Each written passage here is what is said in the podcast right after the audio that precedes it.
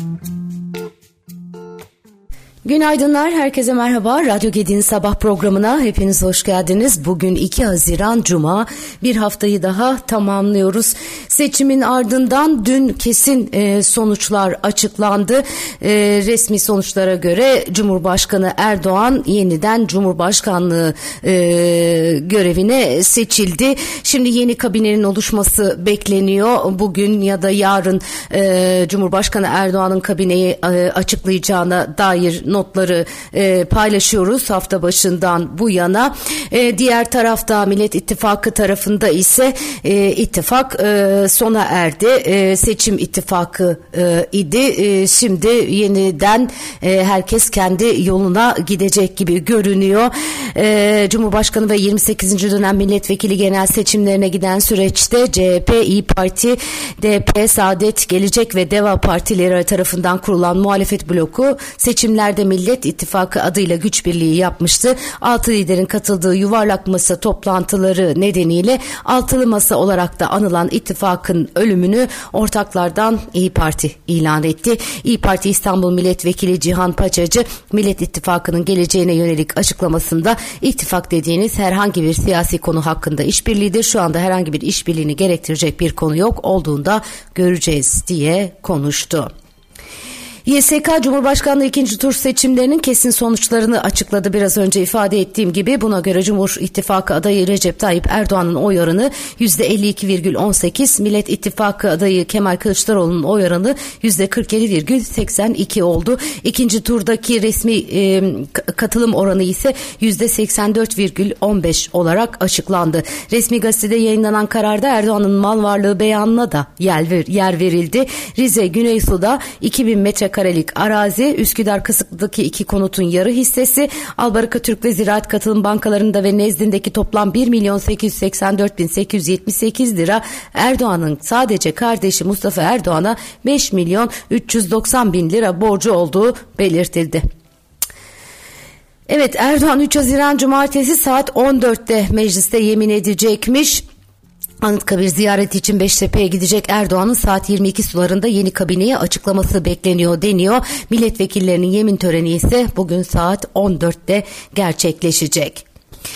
Ee, Cumhuriyet Halk Partisi'nde seçim sonrası yapılan ilk Merkez Yönetim Kurulu toplantısı yaklaşık 5 saat sürdü. Toplantıda MYK üyeleri Genel Başkan Kemal Kılıçdaroğlu'nun elini rahatlatmak ve yeni yönetimini belirlemesi için istifalarını sundu ve bu talep Kılıçdaroğlu tarafından kabul edildi. CHP e, Parti Meclisi de cumartesi günü toplanarak hem seçim sonuçlarını değerlendirecek hem de bundan sonraki sürece ilişkin yol haritasını belirleyecek. Seçimle ilgili ilk değerlendirmesini yapan Kılıçdaroğlu YSK seçim, seçim sonucunu onayladı ama bu sonucun ahlaki meşruiyet, meşruiyeti, meşruiyeti yoktur. Türkçe bilmeyen yabancıların oy kullandığını gördük. Bu da bu da ahlaki açıdan sorgulanmalıdır. Seçimi ahlaki meşruiyet açısından hukukçular da ilahiyatçılar da tartışmalıdır diye konuşmuş. İstifa sorusuna ise parti içinde karar verip açıklayacağız yanıtını vermiş.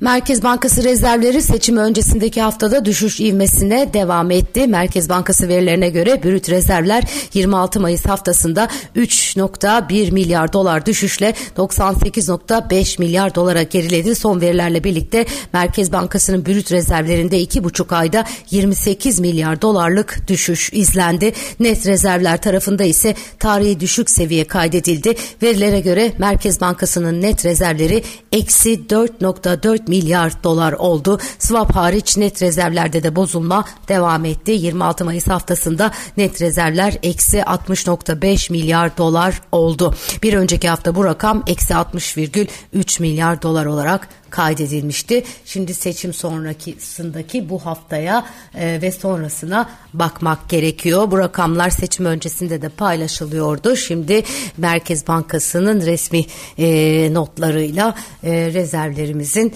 e, sıfırı tükettiğini eksi 4,4 milyar dolar olduğunu biliyoruz.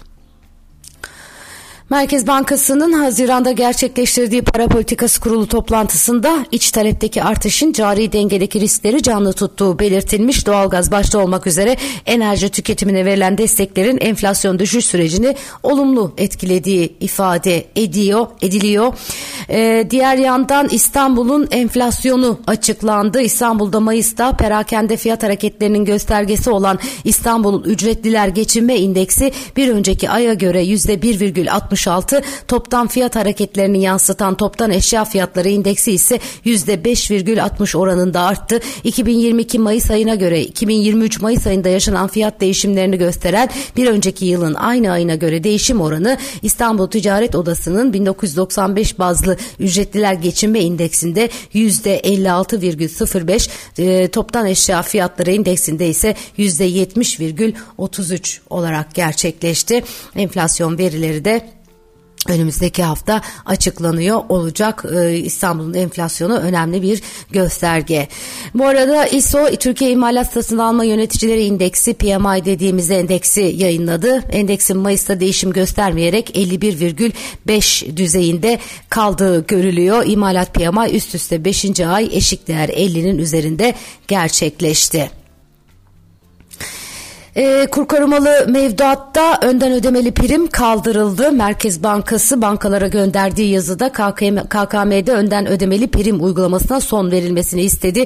1 Haziran'dan itibaren açılacak veya yenilenecek KKM hesaplarında prim ödemesi vade sonunda yapılabilecek. Prim ödemeleri TL olarak yapılacak. Banka yöneticileri Merkez Bankası Başkan Yardımcısı Taha Çakmak'la bir araya gelmiş ve sektördeki düzenlemelere ilişkin genel değerlendirmelerde bulunmuştu. Merkez Bankası Bankası'nın bankacılarla yaptığı toplantısında döviz mevduattan ek dönüşüm hedefi dahil bazı düzenlemelerin yumuşatılabileceği sinyalinin verildiği belirtilmişti. Toplantıda bankaları döviz mevduattan KKM'nin de içinde yer aldığı TL mevduata yönlendiren uygulamaların bir bölümü için geriye dönüşün değerlendirilebileceği yönünde mesajlar verildiği açıklanmıştı. BDDK'nın son verilerine göre kur korumalı mevduatta toplam büyüklük 125 milyar doların üzerine çıktı. Evet.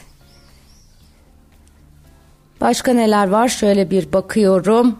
Ee, yine seçim notları e, ön planda. Son olarak Ekonomim Gazetesi'nden birkaç not aktarayım ve tamamlayayım. Ee, yabancı yatırım ortodoks politikaya dönüş beklentisinde diyor e, manşetinde. Sosyete General Baş Stratejisti Marek Drimal, Türkiye'de uygulanan ekonomik modeli ilişkin belirsizlikler nedeniyle uluslararası yatırımcıların ortodoks politikalara geri dönüş beklentisi içinde olduğunu olduklarını söylemiş. Turizm sezonunun döviz girişini arttıracağını tahmin ettiklerini belirten e, stratejist ihracat tarafında ise önemli bir toparlanma beklemediğini söylemiş. Evet, e, e, Mehmet Şimşek konuşuluyor e, ekonomi yönetiminde e, eğer kendisi gelir ise e, bu politikalara dönüş ihtimalinin daha yüksek e, olacağı konuşuluyor ama tabii e, geçmiş geçmiştir ya da dün dündür bugün bugün e, diyeceksek de durum kötü demeyeceksek de durum kötü. Evet güzel bir gün diliyorum herkese ve güzel bir hafta sonu pazartesi günü yine aynı saatte görüşmek üzere. Hoşçakalın kendinize çok iyi bakın.